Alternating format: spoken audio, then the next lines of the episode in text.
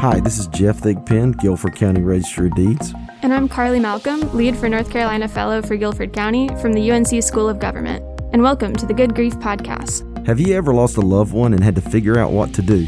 Have you ever felt alone and overwhelmed? Did it make you wonder why on earth this is all so complicated? In this podcast series, we bring together community partners to talk unapologetically about issues of death and dying. We answer questions about funerals, hospice, estates, and more to give our listeners the knowledge they need to make decisions for themselves and their loved ones. We want everyone in Guilford County to know that they're supported, that we live in a community where we can not only live and live well, but when we die, we can also die well because we care. So we thank you for joining us for the Good Grief podcast and for taking this step to be better prepared for end of life challenges.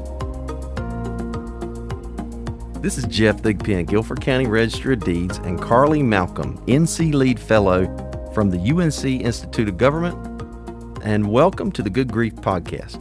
Today we're talking with Sarah Williams. Sarah is president of the Funeral Consumers Alliance in North Carolina, and she started Death Cafe in Mebane in 2014.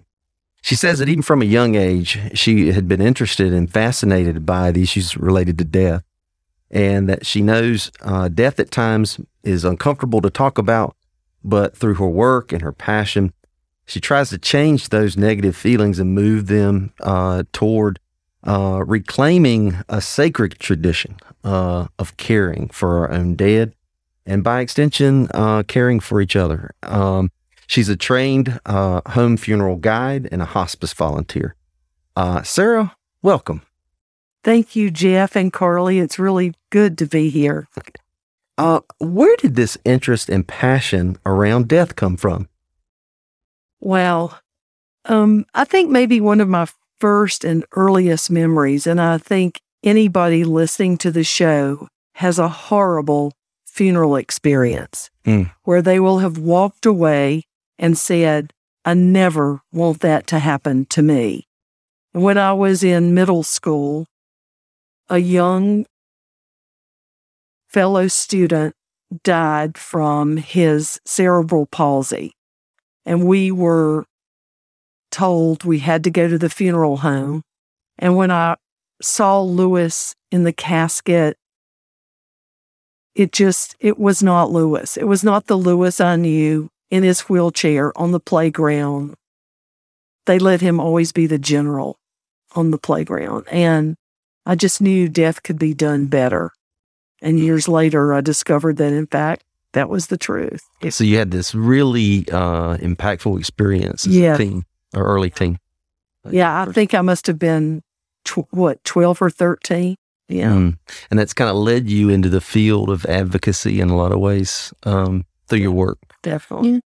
Talk to us about the Funeral Consumers Alliance. What is that organization and why is it important? Well, Funeral Consumers Alliance North Carolina is one of more than 70 funeral advocacy and education groups across the United States, and we are affiliated with the National Funeral Consumers Alliance. Uh, we help people across the state become more knowledgeable as a consumer when they're planning a funeral or purchasing funeral goods and services. Okay. Yeah, a lot of times with what we're learning through the podcast series is that uh, number one, a lot of folks are unprepared for these decisions, and a lot of times they they have no idea how much this stuff costs, and uh, and what they should expect. Um, and and so you have, you know, some regular funeral homes that will give you, you know, eighteen thousand, twenty thousand dollar funerals. Um, when a family can't afford it, and as one of our, uh, uh, as Randall Keeney in one of our podcasts mentioned, is that you know, we ought to live in a society where uh, people shouldn't go bankrupt burying their loved ones, right? or putting into the ground better furniture than what you lived on and with while you were still alive. Yeah. And so the funeral home, the the the Funeral Consumers Alliance really gets into that space as an advocate Right. for people. And we tr- and we urge people plan ahead. It- d- that doesn't necessarily mean prepay, just pre-plan. Tell people what you want and set aside some money. You know, every week we get phone calls thinking our organization, which is just a nonprofit. I mean, I wish we did have money, lots of money to help people bury Aunt Bessie because Aunt Bessie didn't plan. And they're stuck now, um, not knowing what to do. Yeah. Yeah. And that planning is so important. Like everyone wants to honor their loved ones the way that they would want to be honored. Um, and that's really what we're finding is that it can be hard to do that if you have somebody who didn't make those arrangements while they were living. Um, so, when you're advocating on behalf of consumers, what's the goal? Well, we make sure all your rights are protected under the Federal Trade Commission's funeral rule. That was a rule that came about in 1984. And part of that law gives you the right uh, if you purchase a coffin elsewhere, a funeral home has to use it. If you walk in and want to see a price list, a, what we refer to as a GPL, a general price list, they have to give it to you.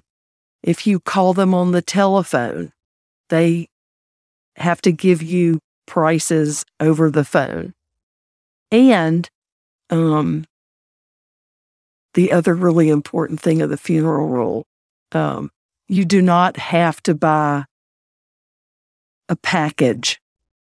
Sometimes they're presented as like, here's our package that includes X, Y, and Z. You can just purchase a la carte services right. or funeral goods. Yeah. Well, and that's really important to know. I feel like a lot of people wouldn't think to ask those questions. Um, now, the FCANC is a pretty new organization formed in January of 2020. And it was when the Funeral Consumers Alliance of Coastal Carolina, Western North Carolina, and the Piedmont merged together, right? Why did that happen? Like, why did these chapters decide to merge, and what's been the benefit of that merge? Well, all of these chapters um, were coming up with an aging membership. So we hoped through getting bigger and better, you know, strength in numbers that we could attract a younger population to see what it was that we were actually attempting to accomplish. We were able to pull our financial resources. So that gave us more money to work with so we can, in the future, when we're past this pandemic, hold some really exciting big programs with, you know, well known keynote speakers. And also, we got a fabulous new website. And I'd like everybody to know that website, which is funeralsnc.org. And it's just loaded with information, which I think with for your listening audience would be very helpful. Absolutely, yeah. And we'll link to that in the description of the podcast and in the transcript too. So okay, and and one of the reasons you know why why we thought it was really important to have you with us is one based on the work you do with um, the the Funeral Consumers Alliance, but it was also about the death cafes, and and I I mentioned you know a lot of times we we don't like talking about death and dying, and then the idea of providing support when uh, when you need it. And talk to us about the concept of death cafes. And I think I told you before the interview that I I found the concept in London on the internet, so to speak, uh, in terms of looking for for support uh, networks. And I thought that was a really uh, direct and very catchy phrase, death cafes. Can you talk to us about what they are? Absolutely. It at this point in time, it is an international movement. I think thousands have been held in like 80 countries across the world. And it was a concept that did originate in London via Switzerland. But I want to give the credit to Jon Underwood, who unfortunately died just a, a few years ago unexpectedly. I mean, how ironic is that? And he was a lovely man who, with his mom, held the first death cafe I believe in 2011. And the movement caught on with a social worker in Columbus, Ohio, Lizzy Miles, and she brought the concept to the United States in 2012. So I was aware that this movement was going on. And to tell you the truth, at the time I was working at UNC Chapel Hill, I couldn't believe that nobody had started a death cafe. Here was this forward thinking, innovative, intellectual community. Where the heck was the death cafe? And I just got tired of waiting. So I said, I can do this. Mm-hmm. And so in July of 2014, boom, we started Death Cafe Mebane, and we are still going strong today. Yeah. there, and there, I think in, I was looking at your website and uh, I think that, and although on the Death Cafe, that, that you as a particular person, you self describe yourself at certain points as obsessed with death. Um, and I think that's a good thing. I mean, not, I'm going to say, you know, well, I mean, probably, you know, depending upon what you're thinking about it, maybe it could be unhealthy, but the idea that we need to spend really thoughtful time around issues of death.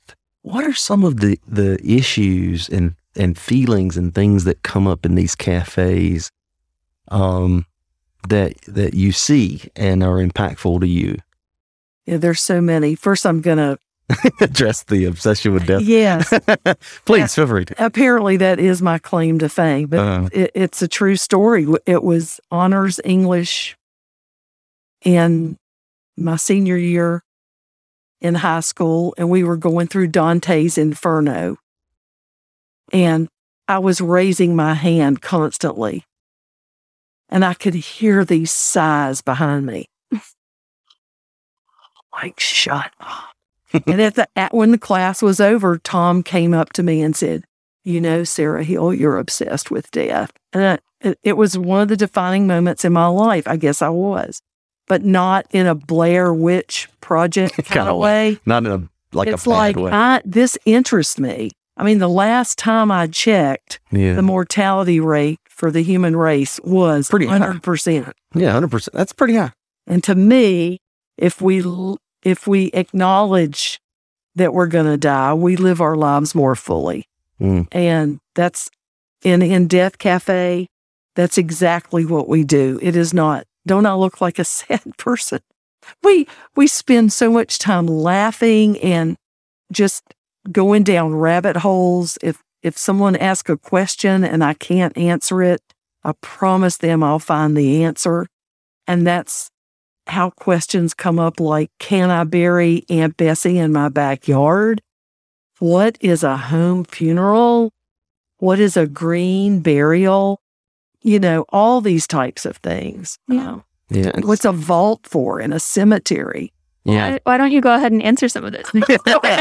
Yeah, Can you bury Aunt Bessie in the backyard? you can if you con- if you contact all the right county people and follow setback rules. It, it you are absolutely allowed, and I'm I'm sure you and our listening audience has no doubt seen little family cemeteries yeah. as you travel across the state. Um, and some of that land is abandoned, sadly. But no, it's you're permit, permitted to do that as long as you follow rules and regs of the county uh, health department and the you do all your filing of papers correctly. Okay. You mentioned home funerals too. What what does that mean? Well, a home funeral is where we care for the loved one in the home. And it is legal, it's safe, bodies don't stink or rot, despite what people may think. And it's really how we used to do things. So there is a movement now in this country, and it's gaining strength and popularity where people like me, train a trained home funeral guide, helps the family care for Aunt Bessie at home.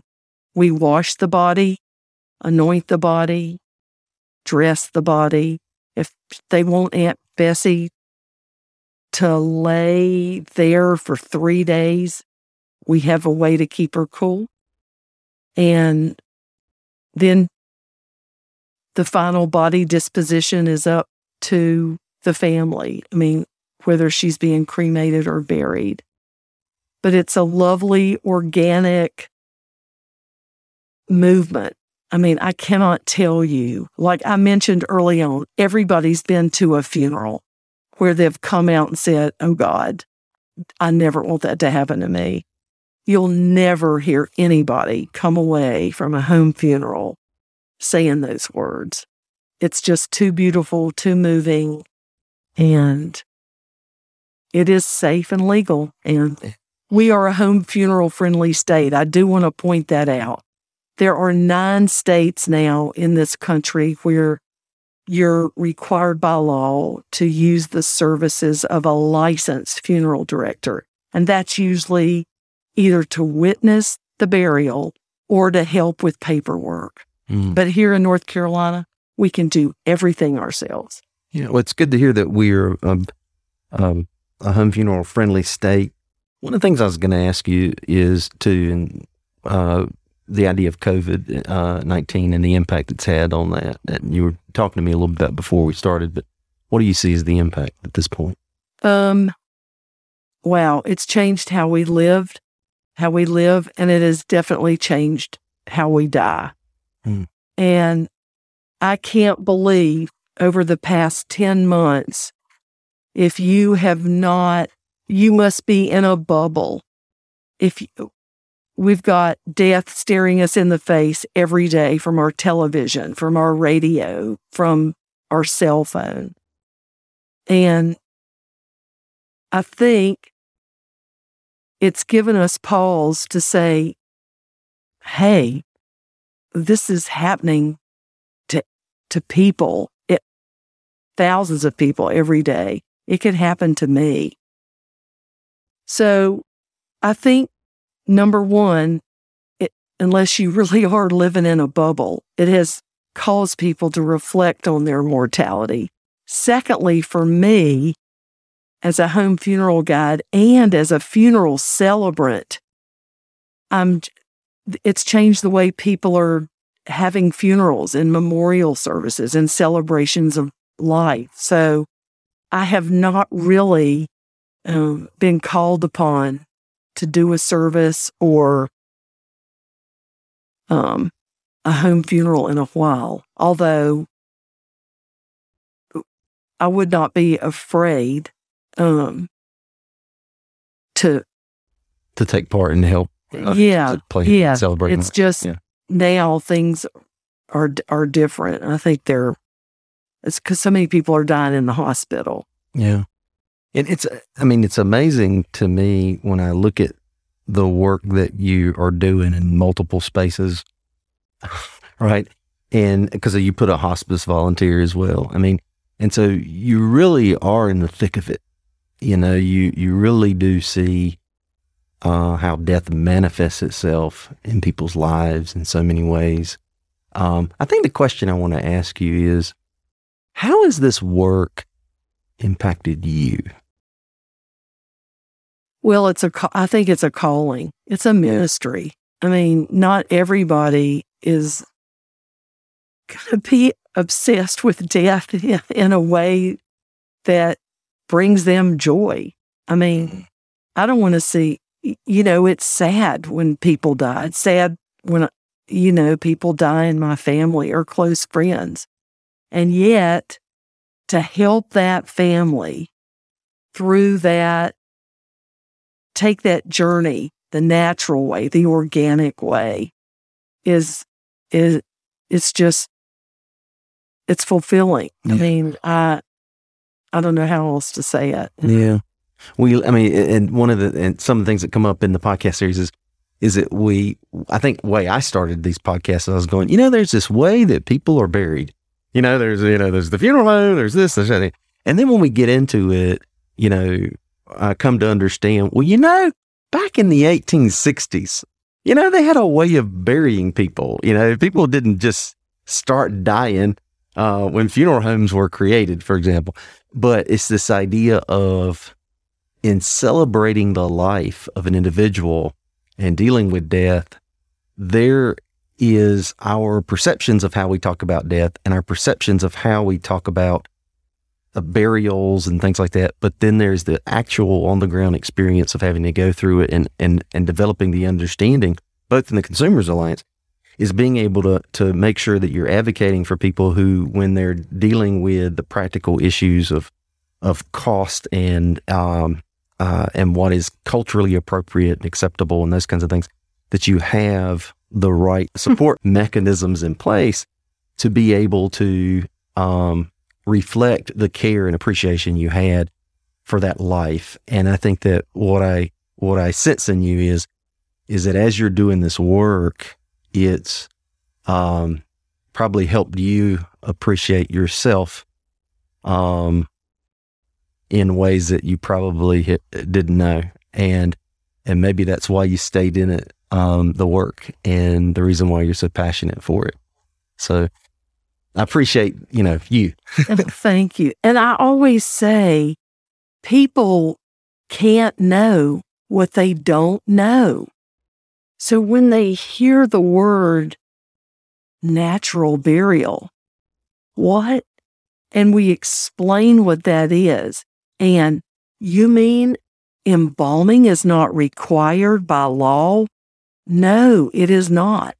I could do everything at my home and never go to a funeral home? Yes, you could. So these, we just, we just want to educate and make sure that people, you know, get what they want or think about the whole, the whole, um, what's the word I want? The whole mosaic. The whole, yeah, mosaic. yeah, the You know. whole, the whole Yeah. pie. Yeah. Um, well, we appreciate you uh, again and appreciate you coming in and talking with us about, uh, again, the Alliance, the Death Cafes, and what the impact of this work has had on you. And uh, with that said, uh, again, want to appreciate you for being a part of this podcast. And uh, we, uh, on behalf of Carly and myself, uh, we'd like to thank you for being a part of the Good Grief podcast. Thank you so much, Jeff and Carly, for what you do. Mm, Thank you. Thank you for listening to this episode of the Good Grief Podcast. We want your feedback. You can visit our website at www.guilforddeeds.com. You can also email us at endoflife at guilfordcountync.gov or find us on Twitter with the handle at Guilford underscore ROD. We hope you've enjoyed this episode, and until next time, take care.